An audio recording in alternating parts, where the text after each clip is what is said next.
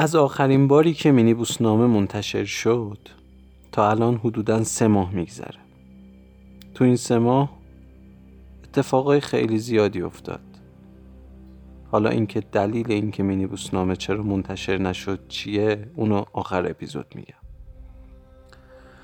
ولی قبلش می‌خوام دو کلم با بعضی خصوصی صحبت بکنم.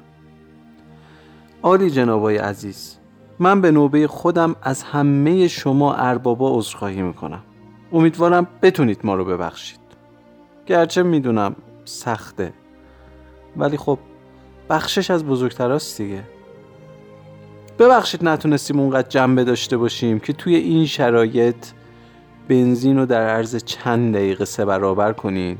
ما هم بیایم پاوزتون ببخشید بلد نبودیم. اگر اعتراضی داشتیم قانونی اعتراض کنیم و خیلی معدبانه تو خونمون بشینیم دعا به جون شما کنیم ببخشید ارزه نداشتیم خطمون رو از خط اون اختشاشگرهای بیگانه جدا کنیم. ببخشید نفهمیدیم شما صلاح ما رو می‌خواین که اینقدر می‌زنین گرون می‌کنین اینترنت رو خاموش می‌کنین. ببخشید که شعورمون نکشید تا بفهمیم امنیت یعنی چی. تا بفهمیم اگه خطای انسانی باعث کشته شدن چنده انسان بیگناه میشه شکر به درگاهتون بکنیم که عوضش امنیت داریم. ببخشید که مجبورتون کردیم بعد چند روز دروغ مسلحتی آخر سر بیاین و یه معذرت خواهی یه شکست بسته از ما بکنیم چقدر بیشور بودیم که نفهمیدیم شما صلاح ما رو می‌خواین. دست آخر ببخشید. ببخشید که مجبورتون کردیم. که نزدیک به نیم قرن نون خودتون و زن و بچهتون رو بکنین تو خون و میل کنین. منظورم خون دلتون بود. ببخشید اگه نتونستم منظورم خوب برسونم. نیاد اون روزی که ما برده ها و بنده ها نیاز باشه که ببخشیمتون. شما ما رو ببخشید. بخشش از بزرگ است.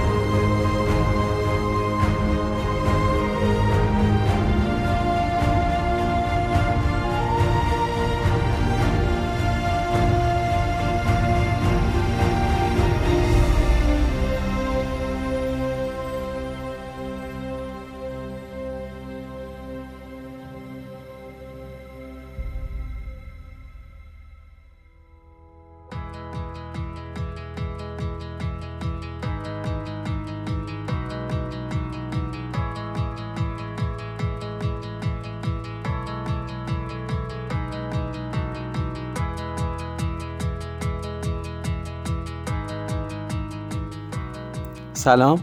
من مشتاق فراحت هستم. میزبان شما در پادکست مینی بوسنامه شما دارین اپیزود ششم مینی بوسنامه رو میشنوین که توی آذر و دیماه 98 نوشته شده متنش. تو بهمن 98 داره ضبط میشه و اگه بذارن انشالله اتفاقی نیفته همین بهمن ما هم منتشر میشه. طبق معمول به اون کسایی که اولین بارشونه دارم مینی بوسنامه رو میشنوم پیشنهاد می‌کنم که قبل این اپیزود یه مینی اپیزود 5 دقیقه‌ای هست که قبل اپیزود 4 منتشر شده. به اسم اینجا چه خبره. اول اونو بشنوین تا یکم با حال و هوای مینی بوسنامه آشنا بشین. بعدش هر اپیزودی رو که دوست داشتین می‌تونین گوش کنین. خب حالا اگه آماده این سوار مینی بوسمون بشیم. به صندلیامون تکیه بزنیم و حرکت.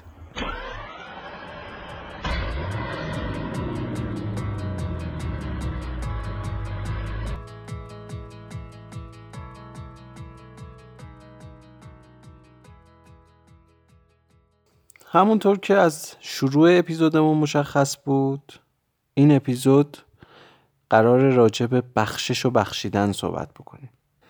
ماجرای این اپیزود از اینجا شروع شد که یه روز که من سوار مینیبوس همیشگیمون بودم و همه سندلی هم پر بود وسط راه یهو راننده ترمز کرد و چند تا پسر بچه رو سوار مینیبوس کرد. این پسر بچه ها به تب مجبور بودن سرپا وایستن. اتفاقا یکیشون هم دستشون یه بستنی قیفی بود که همینطور که داشت با دوستاش حرف می‌زد و می‌گفت و میخندید و شوخی می‌کرد به بستنیش هم لیس می‌زد. که سر یه دستانداز یهو یه تیکه از این بستنی کنده شد افتاد رو شلوار یه آقایی که کنار دست من نشسته بود و نسبتا جوون و خوشتیپ و چارشونه بود. همین اتفاق و رفتار جالبی که این آقای بعد از این اتفاق داشت باعث شد که من عینک مینیبوسیمو بزنم و غرق در تفکر مینیبوسی برم به دنیای بخشش و بخشیدن. حالا اینکه این رفتار چی بود اینو آخر اپیزود حتما میگم. ببینیم با اینکه تکرار مکرراته ولی لازمه که باز این توضیح رو بدم. حرفایی که ما اینجا می‌زنیم اینجوری فکر بکنین که یه جور گفتگوی درونیه. یعنی من دارم با خودم حرف می‌زنم. واسه همینه که به خودم میگم دیوانه. چون دارم با خودم حرف می‌زنم. بلند بلندم دارم حرف می‌زنم. مثل دیوونه ها البته خب من یه خورده دیوونه ترم. چون نه تنها دارم بلند بلند حرف می‌زنم با خودم بلکه اینا رو ضبط می‌کنم پادکستش هم می‌کنم منتشر می‌کنم. این توضیحات به خاطر اینه که یادآوری بکنم. هدفمون اینه شما هم با خودتون همینجوری صحبت بکنین. حساب کتاب بکنین. من اگه تو پادکست میگم تو یا شما فکر بکنین که من جلو آینه وایستادم دارم با خودم حرف می‌زنم. حرفایی که قراره تو ادامه بزنیم حتما قراره به خیلی آمون بر بخوره. خود من که داشتم به این چیزا فکر می‌کردم و مینوشتم همش هی داشت به خودم برمیخورد. چون همه این موارد رو ریز به ریز تو رفتار خودم می‌دیدم. ولی اول سعی کردم که بپذیرم که اینا منم. بعد از اینکه اینو پذیرفتم یه خورده دیدگاه هم رو تغییر بدم و این تغییر دیدگاه تغییر نگرش باعث بشه که انشالله تو آینده رفتارمون هم تغییر بکنه اینا رو گفتم که شما هم با خیال راحت اجازه بدین که بهتون بر بخوره. چون بالاخره هممون تو یه سطحی این مسائل رو داریم این مشکلات رو داریم. باید سعی کنیم بهترش کنیم دیگه هر کس تو سطح خودش.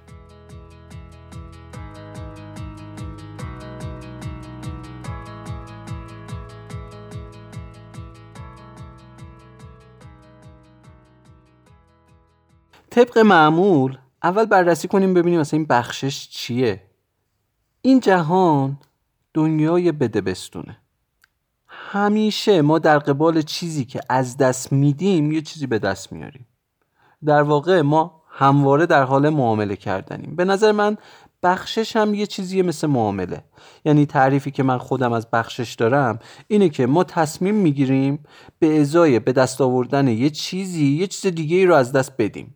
حالا اینکه اون چیز چیه و چه ارزشی داره باید یکم با همین مینیبوسمون دور دور کنیم تا به نتیجه برسیم.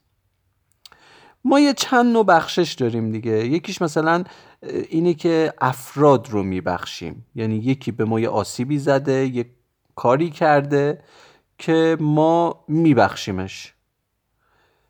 یک نوع بخشیدن هم بخشیدن امواله. یعنی حالا مثلا من تصمیم می‌گیرم بخشی از داراییم رو به یکی ببخشم. من تصمیم می‌گیرم بخشی از زمانم رو به یکی ببخشم. یک نوع بخشیدن هم هستش که حالا جزو زیر مجموعه های همون بخشیدن افراد حساب میشه به نظرم بخشیدن خودمونه. یعنی وقتی که ما خودمون خودمون رو می‌تونیم ببخشیم. خب حالا کجا نیازی که ما افراد دیگر رو ببخشیم یا نبخشیم؟ یا بهتره بگم کجا نیازه که این تصمیم گیری انجام بشه؟ کی این حق رو میده؟ خب کاملا مشخصه. زمانی که یکی حقی از ما ضایع کرده باشه و آسیبی به ما رسونده باشه.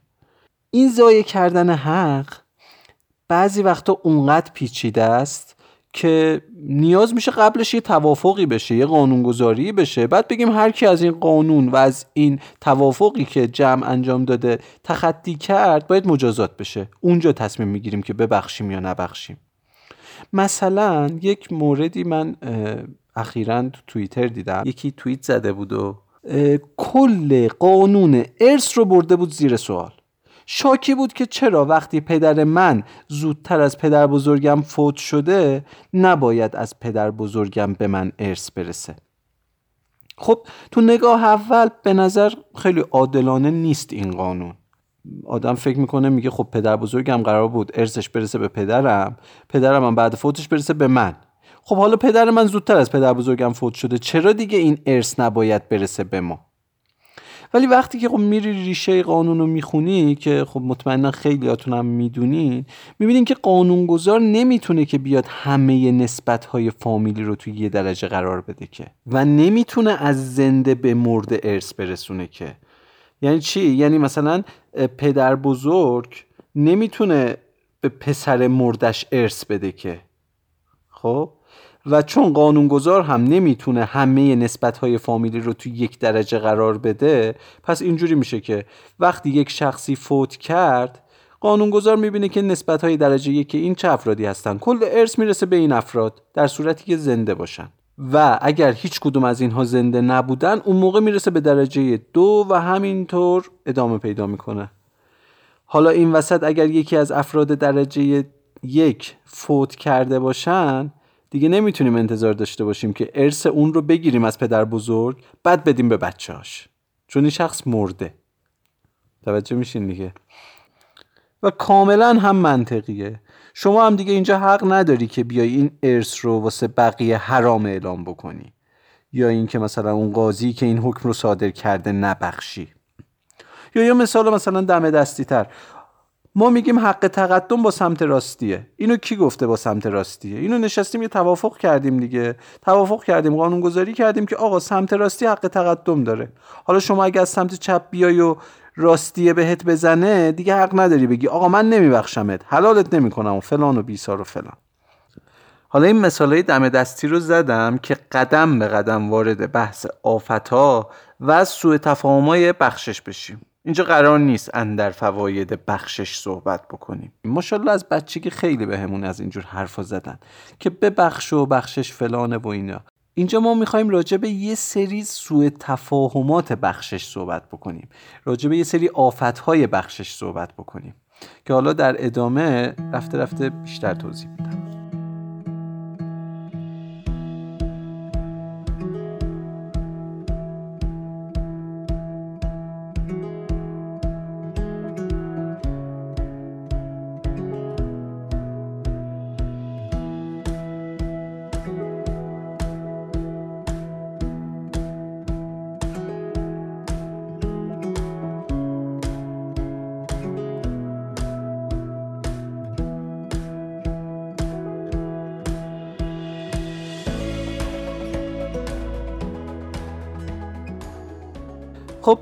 گفتیم که دنیای ما دنیای بدبستونه و ما در واقع داریم میبخشیم که یه چیزایی به دست بیاریم دیگه.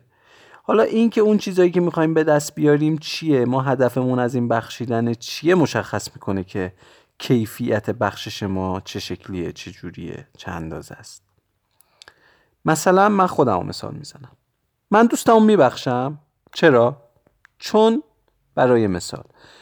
این محدوده امن رو دارم واسه خودم به وجود میارم که فردا روزی اگه منم این خطا رو کردم اونم منو ببخشه.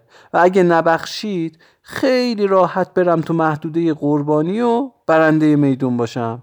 حالا این محدوده قربانی چیه؟ جلوتر توضیح میدم چیه. ببین وقتی داریم از آفتهای بخشش صحبت می‌کنیم یعنی همین. یعنی اینکه حواسمون باشه که هدفمون از بخشیدن چیه؟ اینو قبول کنیم که هیچ گربه ای واسه رضای خدا موش نمی‌گیره. اگه هم بگیره بازم معامله کرده دیگه. اگه فکر می‌کنی واسه رضای خدا بخشیدی پس توهم بزرگواری نزن. تو به یه خدایی اعتقاد داری که قراره یه روزی مزد این بخشش تو بهت بده. پس از خود گذشتگی نکردی. یه چیزی از دست دادی واسه یه مزد بزرگتر. اگه هم ضعف شخصیتیت باعث شده که نتونی حقتو بگیری و بخشیدی پس یه مظلوم کمزوری که حقت خورده شده نذارش به حساب رعفت و مهربونیت و فلان و این چیزات. خیلی از این افرادی که تو جامعه خیلی بخشندن تو خانواده خودشون و پیش کسایی که زورشون بهشون می‌رسه اتفاقا خیلی ظالم و سنگدلن. چون از خودگذشتگی خصوصیت اخلاقیشون نیست که اینا صرفا یا رو در وایسی می‌کنن یا ضعف شخصیتیشون باعث این گذشته اجباری میشه و دائم شروع به خودخوری می‌کنن. پس نتیجه این شد که ما میبخشیم چون یک می‌خوایم مثلا محدوده امنی رو تو آینده واسه خودمون بسازیم یا اینکه زورمون نمی‌رسه مجبوریم ببخشیم. حالا چون غرورمون هم اجازه نمیده بگیم زورمون نمی‌رسه میگیم که مثلا از سر مهربونی بخشیدیم. وای ما چقدر آدم مهربونی هستیم. حالا این زورمون نمی‌رسه. هم شاید مثلا یک بخشش رو در وایسی باشه. زورت می‌رسه ولی رو در وایسی می‌کنه این هم همون زورت نمی‌رسه است.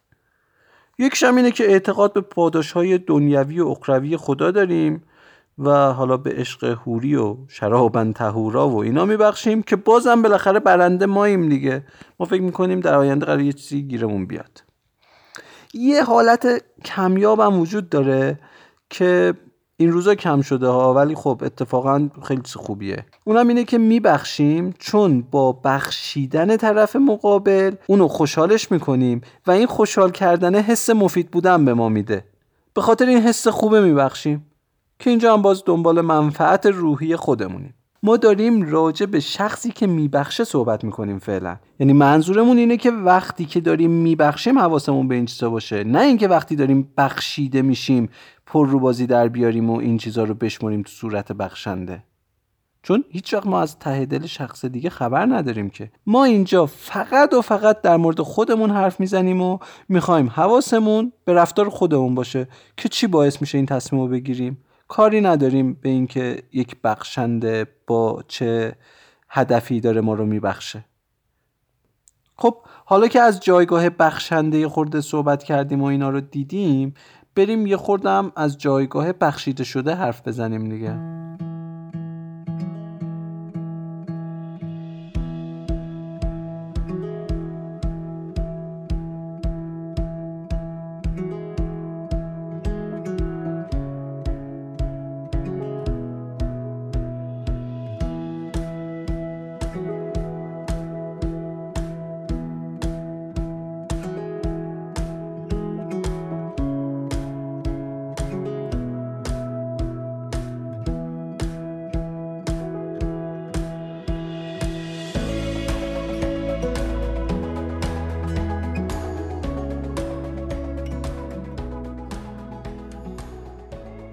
بعضی وقتا ما با بخشیده شدنمون داریم پوان میدیم. حواسمون هم نیست که بابا بعضی وقتا این ماییم که باید ببخشیم. یه خورده قضیه رو پیچیدش کردن. ما احساس می‌کنیم که آقا اینجا ما قراره بخشیده بشیم. نه عزیز من بعضی جاها ما باید ببخشیم. یه دونه خاطره به ذهنم رسید راجع به این موضوع که اینو تعریف می‌کنم. که کاری ندارم که حالا این مبحث اصلا درست بوده نبوده توی این مثال ولی می‌تونه ربط داشته باشه به این موضوع.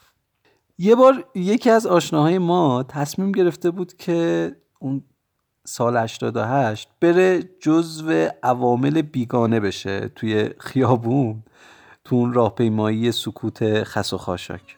مادرش هم سعی می‌کرد هر جور که می‌تونه اون از این تصمیم بیشرمانش منصرف کنه. ولی خب نمی‌تونست و این پسر بدون اینکه حرفی بزنه فقط داشت لباساشو میپوشید که بره. یهو آخرش دیگه مادر تیر خلاص و زد و بهش گفت اگه بری شیرم و حلالت نمی‌کنم. همون حرف معروف مامانا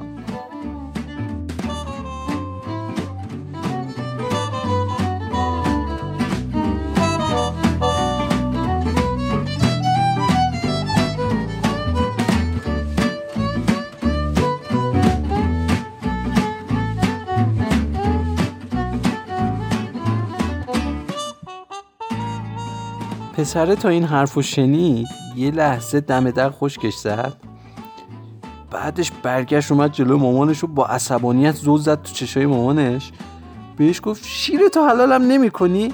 کی گفت اصلا اون شیر مال تو بوده؟ اگه مال تو بوده پس چرا الان دیگه نداریش؟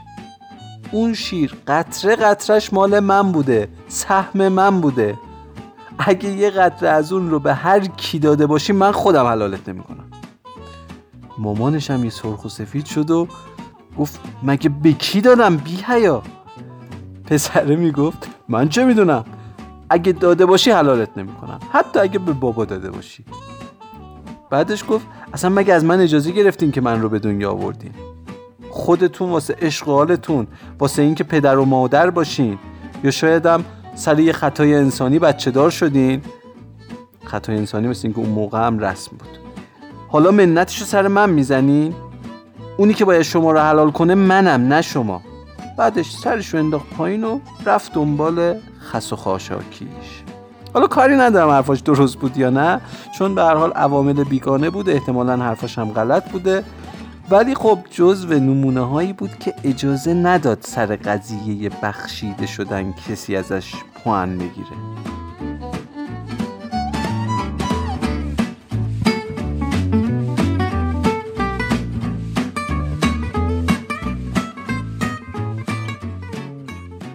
خب تا اینجای کار یه خورده در مورد آفتهای بخشیدن و بخشیده شدن فکر کردیم و حرف زدیم. دیدیم بخشیدن خیلی وقتا یه جور سیاست بازیه که می‌خوای به نفع خودت قضیه رو تموم بکنی و پوهم بگیری. حالا یه خورده هم بریم راجع به سوء تفاهمات بخشش هم صحبت بکنیم. آقا بعضی وقتا ما از کیسه خلیفه میبخشیم. یا اصلا بعضی وقتا با بخششمون به یه جامعه آسیب می‌زنیم. فرض کنیم مثلا یه انسان جانی خطرناک به شما آسیب بزنه و شما شرایط طرح شکایت و مجازات اون شخص رو هم داشته باشین. ولی خیلی راحت میبخشین حالا یا از ترستون یا همون قضیه هوری و دوستان و اینا. و اصلا به این فکر نمی کنین که این شخص اگه تنبیه نشه احتمال آسیب زدن به جامعهش خیلی بیشتره. یا مثلا فرض کنین مثلا داخل یه صف وایستادیم یکی میاد میره تو نوبتمون. اینجا دیگه ما حق نداریم که چون رفته تو نوبت ما ببخشیمش که. چون داریم عوض همه اون کسایی که پشت سر ما وایستادن هم داریم تصمیم می‌گیریم دیگه. حالا این قضیه صف خیلی واضحه. درسته بعضی اینم درک نمی‌کنن. ولی خب خیلی جاها ما حق بخشیدن نداریم ولی میبخشیم. چون یه ذره قضیه پیچیده است. و اصلا فکر نمی کنیم با این بخشیدنه داریم حق چندین نفر یا یک جامعه رو ضایع می کنیم. حالا یه خورده راجع به انصاف در بخشش هم صحبت بکنیم دیگه.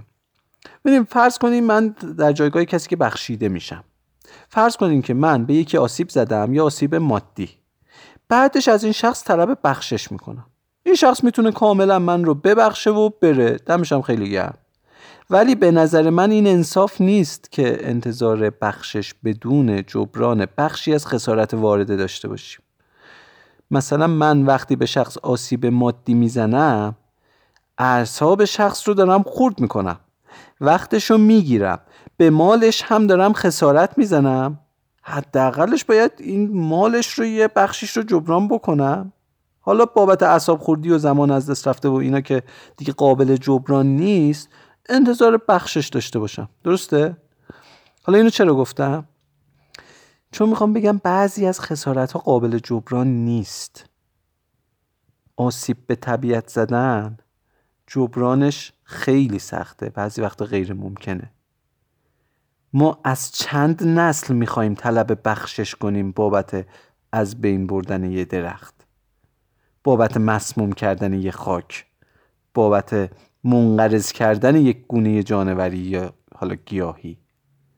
چی باعث شده انقدر راحت می‌تونیم جنایت بکنیم و مدیون چندین نسل انسان بشیم؟ و راحت بگیریم بخوابیم. می‌دونین چی باعث میشه؟ اینکه آگاه نیستیم تفکر نمی کنیم راجع به لحظه لحظه رفتارمون. پادکست جرفا رو شاید خیلیاتون بشناسین. دغدغه این پادکست محیط زیسته. تخصصا در مورد دریا و اقیانوس.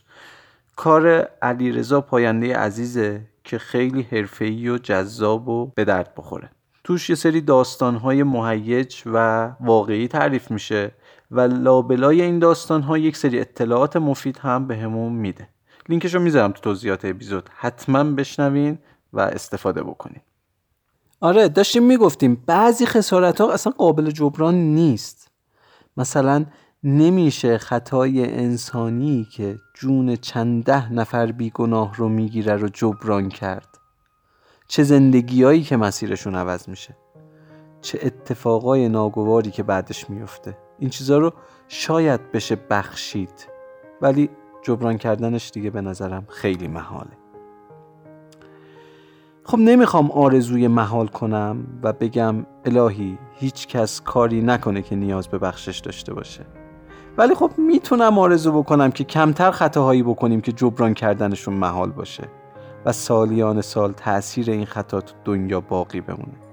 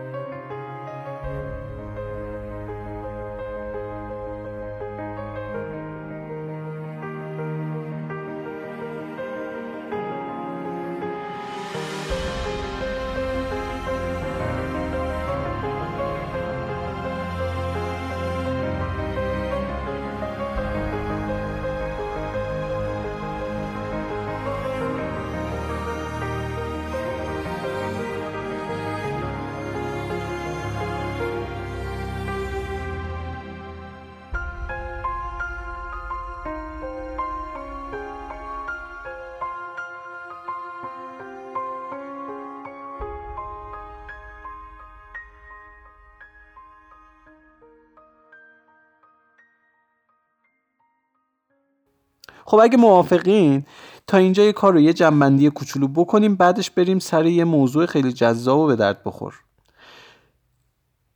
تا الان گفتیم که موقع بخشیدن حواسمون باشه که نیتمون از بخشیدن چیه. خودمون رو گول نزنیم. فکر نکنیم که با بخشیدن داریم از خود گذشتگی می‌کنیم.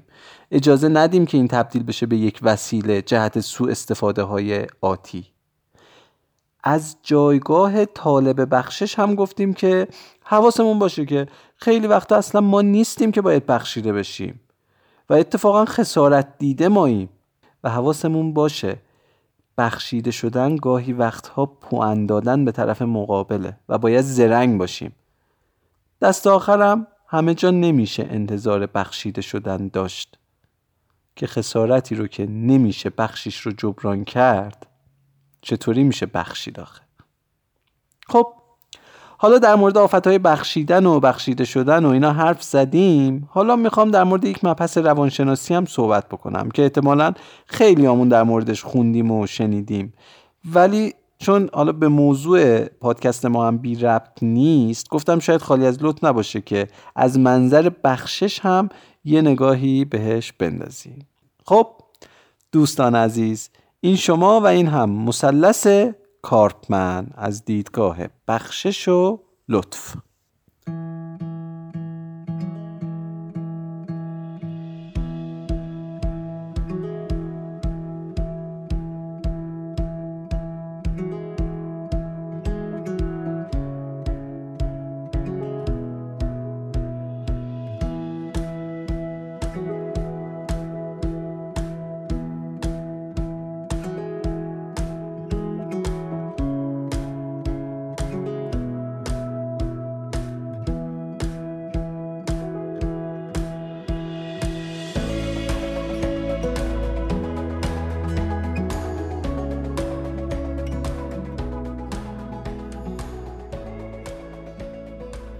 اگه اجازه بدین اول یه توضیح کوچولو در این مورد بدم واسه کسایی که احتمالا آشنا نیستن با موضوع. بعد بریم سراغ بحث. مثلث کارپمن توسط یه شخصی به نام کارپمن طراحی و ایده پردازی شده که هدفش نشون دادن یک بخش اصلی مشکلات روابط انسانیه.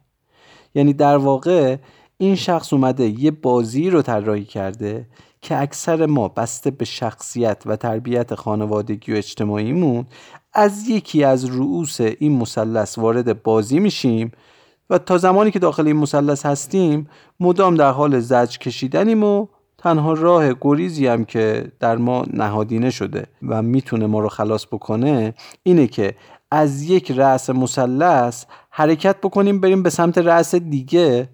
و با این حرکت چون مدل زجر کشیدنمون عوض میشه اولش فکر می‌کنیم که خدا رو شکر خلاص شدیم. ولی بعدش متوجه میشیم نه اصلا هم اینطور نیست. و فقط اون زجری که میکشیدیم مدلش عوض شده. الان یه زجر دیگه داریم می‌کشیم. و همینطور تغییر جایگاه ها اتفاق میفته و توی یک دور باطل اسیر میشیم. واسه همین من به این مثلث میگم مثلث شوم. حالا رأس های این مثلث رو چه شخصیت هایی تشکیل دادن؟ ما اینجا سه تا نقش داریم. اولیش آزار دهنده یا زجر دهنده است که خیلی جاها هم بهش میگن جلاد. نقش بعدی نقش قربانیه. نقش آخرم که نقش ناجی یا حامیه که میاد به قربانی کمک می‌کنه. یه مثال می‌زنم یه مثال خیلی ساده.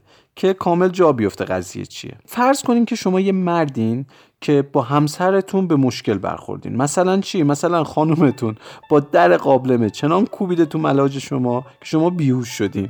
بعد به هوش اومدین قهر کردین اشک ریزان رفتین خونه خواهرتون و چغلی زنتون رو کردین. خواهر شما هم از خدا خواسته برمیگرده به شما میگه که الهی بشکنه دستش افریته. حالا دست رو داداش من بلند می‌کنه. پاشو پاشو بریم خونهتون پرتش کن بیرون. اونجا خونه توه. اگه قرار کسی بره بیرون اونه نه تو. بعدش دست شما رو می‌گیره و میرین دم خونه. خواهر شما با خانومتون دعوا می‌کنه و شما از خونه پرتش می‌کنین بیرون. بعدش به شما میگه که اصلا نترس. دو روز بگذره خودش میاد میگه گو خوردم. غلط کردم. منم نمردم که خیالت راحت. تا برگرده خودم حسابی بهت می‌رسم. الهی بمیرم. یه پوست استخون شده داداشم. خب تا اینجا فکر کنم نقشه کاملا مشخصه دیگه. یه چرخشی هم البته نقشه اون وسط داشتن ها. زن اول نقش جلادو داشت. مردم نقش قربانی. خواهر شوهره نقش حامی و ناجی. بعد که این خواهر شوهره و مرده برمیگردن خونه خواهر شوهره نقشش از ناجی به جلاد تغییر می‌کنه. اون زنم از جلاد به قربانی تبدیل میشه. حالا دو روز بعد یه اتفاق جالب میفته زنه میره از مرده شکایت می‌کنه و میگه شوهرم منو از خونه بیرون کرد. و حالا این مرده است که به گو خوردن میفته الان چی میشه؟ مرده هوار میشه سر خواهرش که تو از بچگی هم اینجوری بودی شخصیتت کلا اینجوریه ذاتت خرابه که این راهو پیش روم گذاشتی. عوض اینکه ما رو آشتی بدی اومدی آتیشمون رو تندتر کردی. حالا خوب شد. خواهرم میگه بشکنه این دست که نمک نداره. همون بهتر که بری از زنت کتک بخوری. الهی مرگ موش بریزه تو غذات بمیری همه از دستت راحت بشیم و فلان و فلان و فلان. خب الان چی شد؟ الان خواهر شوهره تبدیل شد به قربانی و مرد شد جلاد. و همینطور این بازی ادامه خواهد داشت تا ابد تا روزی که یا مرده ضرب مغزی میشه میمیره یا زنه دق می‌کنه. یا اون خواهر شوهره مثل این فیلم ها جدیدن مد شده با عصبانیت خونه رو ترک می‌کنه میره زیر ماشین و گوجه میشه.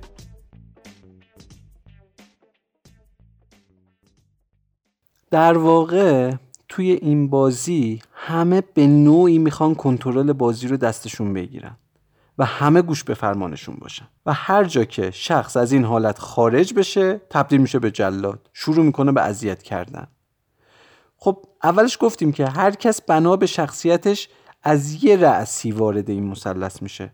افرادی که تو زندگیشون همیشه دنبال مقصر بودن از وجه قربانی وارد میشن و سریع هم تبدیل به جلاد میشن. این افراد همونایی هستن که هر جا یه گندی ببینن به جای اینکه به این تمرکز کنن که چجوری جلوی تشدید گندو میشه گرفت کارشون اینه که سریع دنبال مقصر میگردن. حالا اگه ثابت بشه که خودشون مقصر بودن تبدیل میشن به جلاد. شروع می‌کنن به تفسیر و توجیه و تو خیلی از مواردم داد و قال که آیا یا الناس من چقدر مظلومم. ببینین یه بار اشتباه کردم هیچکی منو نمیبخشه. اینجوری کلی بازی در میاره. نقش بعدی نقش جلاده. اینا همونایی که تا دوازده سالگی از سینه مامانشون شیر میخوردن. کلا عادت ندارن نبشنون همه چیز باید طبق میل اونا باشه. اینا از نقطه جلاد وارد بازی میشن و چون خیلی تابلو زورگویی می‌کنن خیلی سریع هم تبدیل میشن به قربانی چون یکی پیدا میشه که مثل این خواهر شوهر بیاد پرتشون کنه تو کوچه. و اما نقش آخر که خیلی جالبه نقش حامی و ناجیه. این افراد کسایی هستن که همیشه به زور می‌خوان به بقیه کمک کنن. همونایی که به زور شما رو دستتون رو می‌گیرن از خیابون رد می‌کنن. این دست افراد حالا من هی میگم این دست از افراد غریبه رو نمیگم آدم راجع خودمون حرف می‌زنم این دست افراد شدیدن از ضعف شخصیتی رنج می‌برن. اینا همونایی که اول اپیزودم گفتم. همونقدر که واسه بقیه مهربون و حامی و ناجیان واسه خانواده خودشون و نزدیکاشون جلاد و ظالمن. البته تو خانواده هم معمولا کسی براشون تره خورد نمی‌کنه ولی همین باعث میشه که آزارشون بیشتر میشه. اینا همیشه برای اینکه اختیار امور رو بگیرن دستشون داوطلب کمک میشن. اصطلاحا میگن که نخود هر آشی هستن. خیلی وقتا قلب خیلی مهربونی دارن. ولی چون هیچ وقت نمی‌تونن ارزش های خودشون رو به صورت حقیقی کشف کنن همیشه دنبال اینن که دیگران ازشون تعریف و تمجید کنن. توانایی خودشون رو نمی‌تونن مستقل از های بقیه ببینن. همین موضوع باعث میشه که حتی کمک هاشون رو هم جوری تو چشم می‌کنن یا اونقدر با اصرار میان بهت کمک می‌کنن که دست آخر جایگاهشون از ناجی به قربانی تبدیل میشه. همه از دستشون ناراضیان. یه نکته ای که نیازه بگم اینه که معمولا همه ماها تو تمام این نقشه حاضر میشیم. فقط کافیه شرایط لازمش به وجود بیاد. مثلا توی جمعی که همه رو از خودمون بالاتر می‌بینیم ما هم دچار ضعف شخصیتی میشیم. آرزو می‌کنیم کاش یه سنگی از آسمون بیفته رو سر یکی از اینا. ما مثل سوپرمن بود دویم جلو و سپر بلا بشیم. فکر کنم واضحه دیگه حرفم. خب حالا اگه موافقین قبل اینکه بخوایم راجع به روش خروج از این مثلث شوم حرف بزنیم یه کوچولو از ربط این مثلث به بحث بخشش بگم. گرچه می‌دونم واضحه ها ولی خب یه توضیح کوچولو بدم. ببینیم ما گفتیم که از بخشیدن دیگران یه هدفی رو دنبال می‌کنیم درسته؟ خب حالا کافیه فقط بسنجیم ببینیم هدفمون از بخشیدن شروع این بازی فرسایشی عذاب آور هست یا نیست؟ مثلا داریم میبخشیم چون می‌خوایم تو نقش قربانی وارد شیم؟ یا داریم میبخشیم چون نقشه کشیدیم واسه جلاد شدن. یا اینکه مثلا میبخشیم که نقش حامی رو داشته باشیم واسه یه قربانی. شاید یه خورده پیچیده به نظر بیاد ولی بعد اینکه جا افتاد می‌بینیم روزانه ما چندین بار داریم توی روابطمون این بازی کثیف رو شروع می‌کنیم و هی ادامه میدیم.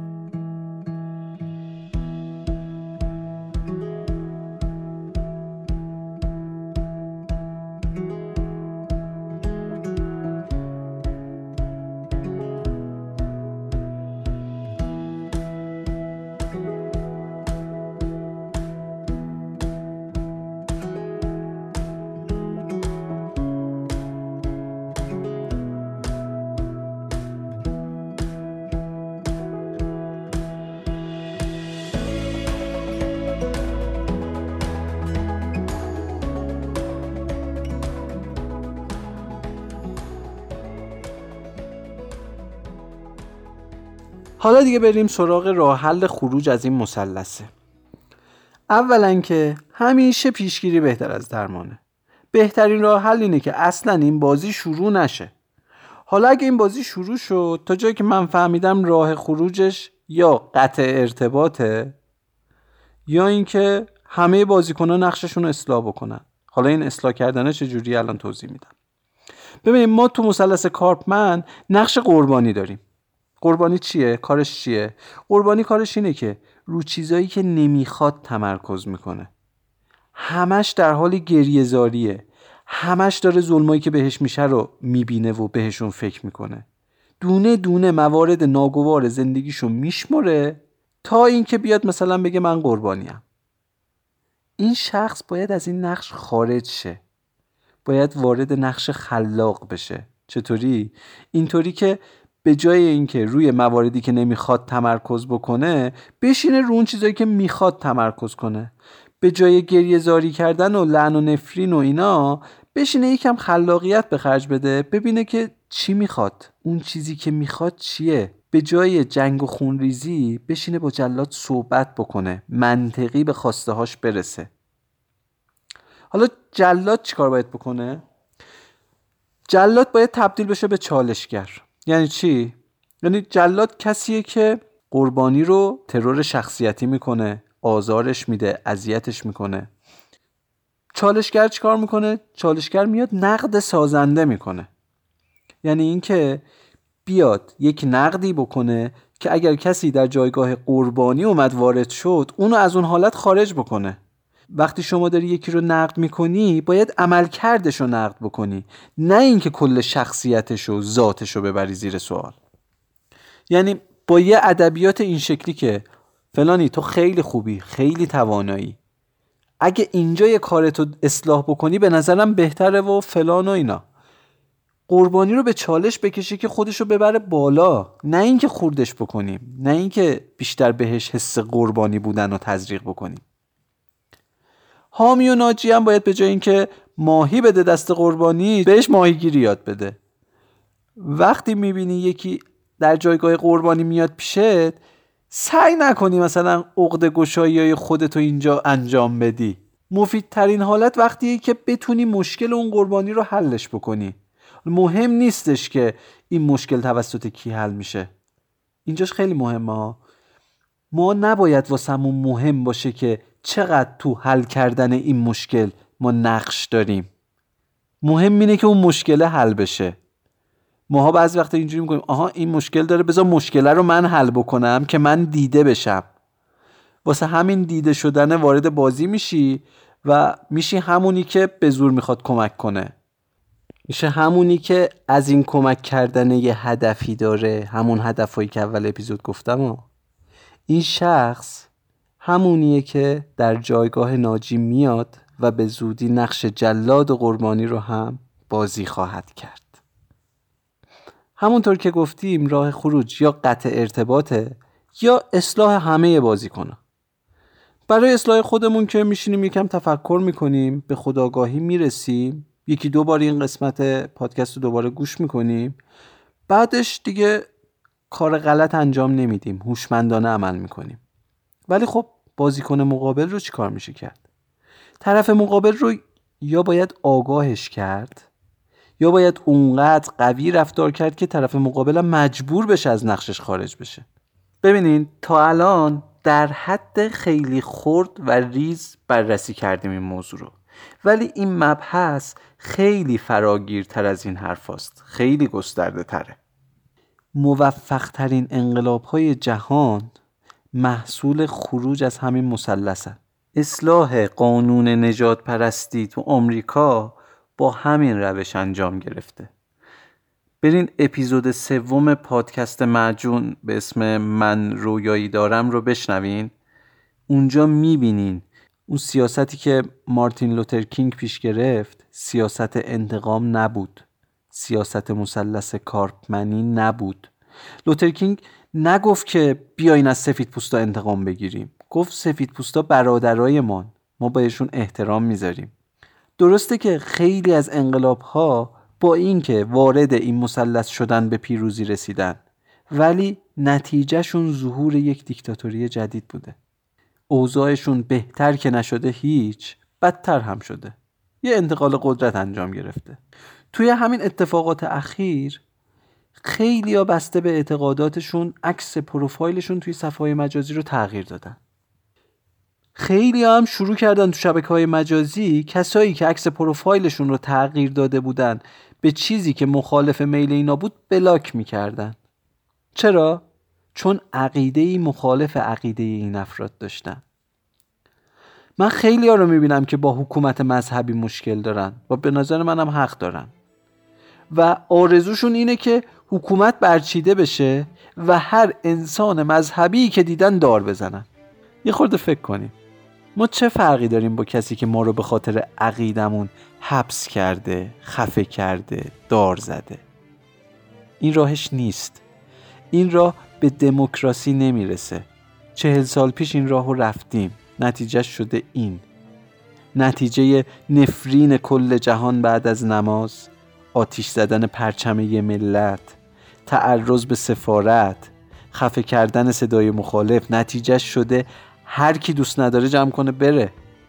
نتیجه اینا شده لحظه لحظه هایی که داریم توش نفس می‌کشیم. تکرار نکنیم تاریخو. دوباره کاری نکنیم که نتیجهش بشه این. فنگت را زمین بگذار. فنگت را زمین بگذار. که من بیزارم از دیدار این خلوار ناهنجار فنگ دست تو یعنی زبان آتش و آهن. من اما پیش این اهریمنی ابزار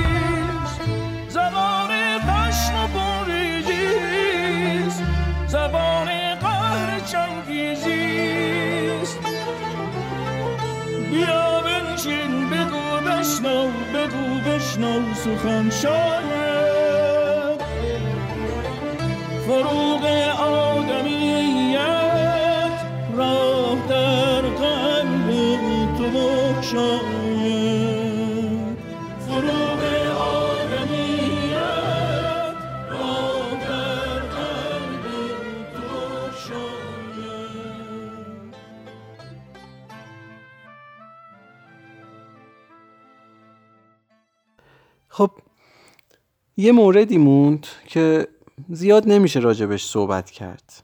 ولی خب یه چیزایی میشه گفت. اونم چیزی نیست جز بخشیدن خودمون. یکی از موزلات زندگی ما اینه که خیلی وقتا خودمون خودمون رو نمیبخشیم. همیشه یادمون باشه که آدمی که بخشیده نشه پیشرفت نمی‌کنه حرکت نمی‌کنه میگنده. کسی که از بخشش ناامید بشه دست به جبران هم نمی‌زنه. ماها سرشار از خطا و اشتباهیم. خطاهای کوچیک بزرگ. یه جورایی انگار اصلا از اشتباه راه گریزی نداریم. دو تا راه هست. یا بشینیم و عمرمون رو با سرزنش خودمون سپری کنیم یا اینکه از این اشتباهات درس بگیریم و سعی کنیم جبرانش کنیم دیگه. دوروبرمون پر از افراد افسرده و ناامید که شب و روزشون رو با جنگ درونی دارن سپری می‌کنن. و راه هم به هیچ جایی نمی‌برن. بیایم خودمون رو ببخشیم. حتی اگه خطایی رو مرتکب شدیم که هیچ کس حاضر نیست ما رو ببخشه ما خودمون رو ببخشیم. البته با اصولش. یعنی جبران خطا به قدر وسع. اون پسر بچه‌ای که یادتونه بستنی ریخ رو شلوار اون آقاه. می‌دونی آقای چیکار کرد؟ آقای یه نگاهی به صورت پسر بچه انداخت و یه نگاهی هم به شلوارش کرد. پسر بچه هم سریعا عذرخواهی کرد و گفت ببخشید ببخشید. خیلی دست پاچه شده بود. اون آقا هم گفت اوکی اوکی. نگران نباش. یه دستمال کاغذی از جیبش در آورد داد دست پسره گفت بیا پاکش کن. پسر دستمال رو گرفت و شلوار مرده رو پاک کرد. در حین پاک کردن این می‌گفت ببخشید آقا ببخشید. بعدش آقای گفت ببین آقا پسر تو شلوار منو لک کردی. ولی خب چون همه سعی تو کردی که جبران کنی و در ضمن به من قول میدی که دیگه هیچ وقت وقتی بستنی دستت سوار ماشینای عمومی نشی منم میبخشمت. قبول؟ پسرم دستشو دراز کرد و گفت قبول. و اینگونه بود که آن کودک آداب صحیح بخشیدن را آموخت. ولی خودمونیم ما خیلی بچه بینمکی بود. مردم از اون بینمکتر. من اگه بودم بقیه بستنی رو میکوبیدم تو صورتش. نون بستنی رو به صورت افقی می‌کردم تو حلقش که دیگه وسط مینیبوس به ملت درس اخلاق نده.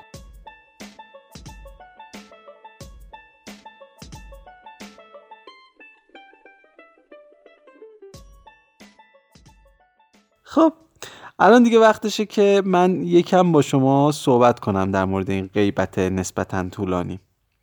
ولی قبلش می‌خوام منباب عذرخواهی یه پادکست جدید که خیلی باهاش حال کردم رو بهتون معرفی کنم که برین گوش کنین یه خورده شماتت کردن من از سرتون بپره حال بکنین. اسمش رادیو سانسوره شاید بشناسینش. کار سلمان خورشیدیه. یه کار خیلی حرفه‌ای و تر و تمیز که میره پشت پرده فیلم های تاثیرگذار و نوستالژی ایرانی رو روایت می‌کنه. چیزایی رو هم که میشنوین دنبالش تو اینترنت نگردین. من زیاد گشتم. جایی پیدا نمیشه کرد. تا الان فیلم های قیصر رو درباره الی و آژانس شیشه‌ای دزد عروسک ها یکی هم اجاره نشین ها رو روایت کرده. من خیلی لذت بردم. مطمئنم شما هم حتما لذت می‌برین لینکش رو می‌ذارم تو توضیحات اپیزود. بشنوین حال کنین منو ببخشید. خب.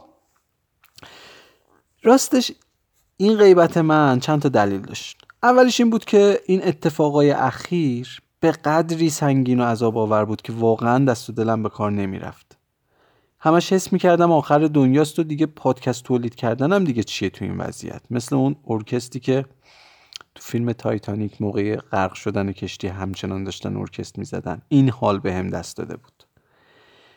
بعدش هر بار که می‌خواست یکم اوضاع عادی بشه یه غول مرحله جدید واسمون رو می‌کردن. باز دوباره روز از نو روزی از نو. سختی این ایام یعنی از آبان تا دی 98 کاری با ما کرد که دیگه هیچ وقت ما نمی‌تونیم آدمای سابق بشیم. یه دلیل دیگه هم این بود که من واقعا سر اپیزود توقع کلا اعتیادم به شبکه های مجازی رو ترک کردم. کمتر پیش می اومد که مثلا حتی نیم ساعت تو طول روز تو شبکه های مجازی ول بچرخم. ولی این اتفاقات اخیر باعث شد که واسه اطلاع از اخبار دوباره برم سمت این شبکه ها و اون یه خورده ریز وقت اضافه ها هم که داشتم تو این فضای جذابه به درد نخور هدر بدم بره. ولی خب تجربه شد که دیگه حواسم جمع باشه و افسار اختیارم رو دوباره از دست ندم. مسئله بعدیش هم این بود که واقعا ساخت پادکست خیلی زمان گیره از تولید محتواش بگیر تا ضبط و انتخاب موسیقی و edit و اینا که تموم این کارا رو من خودم به تنهایی انجام میدم.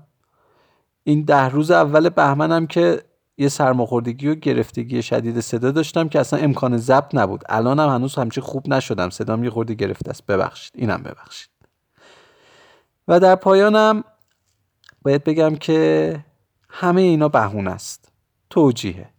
درسته که من دارم رایگان محتوا تولید می‌کنم. ولی این دلیل نمیشه که مخاطبم رو چشم به راه بذارم.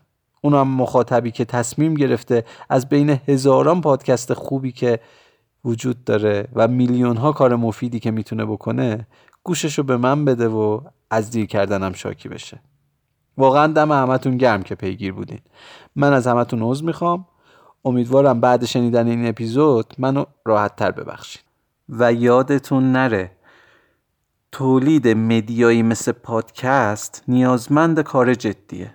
یعنی اون مدت زمانی رو که من اختصاص میدم واسه ساخت یه اپیزود اگه اختصاص بدم به یه کار اقتصادی می‌تونم درآمد نسبتا خوبی داشته باشم. شما با حمایت مالیتون می‌تونین به بقای این پادکست کمک کنین. پادکست های تازه کار که فعلا مخاطب زیادی ندارن و نمی‌تونن از طریق اسپانسر هزینه هاشون رو تعمین بکنن دوامشون وابسته به همین حمایت های مالی شما مخاطب های عزیزه. اگه هر محتوای رایگانی دیدین که به دردتون خورد براتون مفید بود در حد توانتون از هزار تومن تا هر چقدر که می‌تونین ازش حمایت بکنین. هم حمایت مالی هم حمایت معنوی که می‌تونه معرفی پادکست تو شبکه های مجازی و نظر دادن و انتقاد کردن و اینجور چیزا باشه. هر جایی هستین مینی بوسنامه رو به انگلیسی search بکنین می‌تونین ما رو پیدا بکنین. راستی تا یادم نرفته اینم بگم پادکست دوم به نام ترپند و اگه نشنیدین یه سر بهش بزنین. اونم داستان پشت ضرب المثل هاست. لینکش رو تو توضیحات می‌ذارم تا حالا استقبال خوب بوده. تو این مدتی که مینی بوسنامه غایب بود دو تا اپیزود آماده از ترپند داشتم. اونها رو منتشر کردم.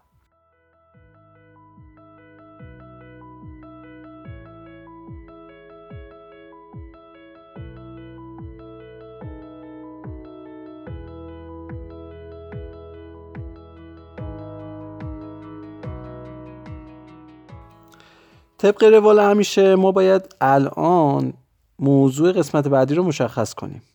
ولی خب من تصمیمی گرفتم که حالا ببینیم چه جوریه بازخورد. تصمیم گرفتم از این به بعد موضوع اپیزودهای بعدی رو شما تعیین کنید اگه توی کست باکس دارین میشنوین زیر همین اپیزود کامنت بذارین یا اینکه تو توییتر و اینستاگرام به هم کامنت بدین تا موضوع اپیزود بعدیمون رو مشخص کنیم.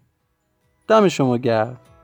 من مشتاق فراحت یک دیوانه با تفکر مینیبوسی یک جهان صلح براتون آرزو می‌کنم. تا اپیزود بعدی به امید دیدار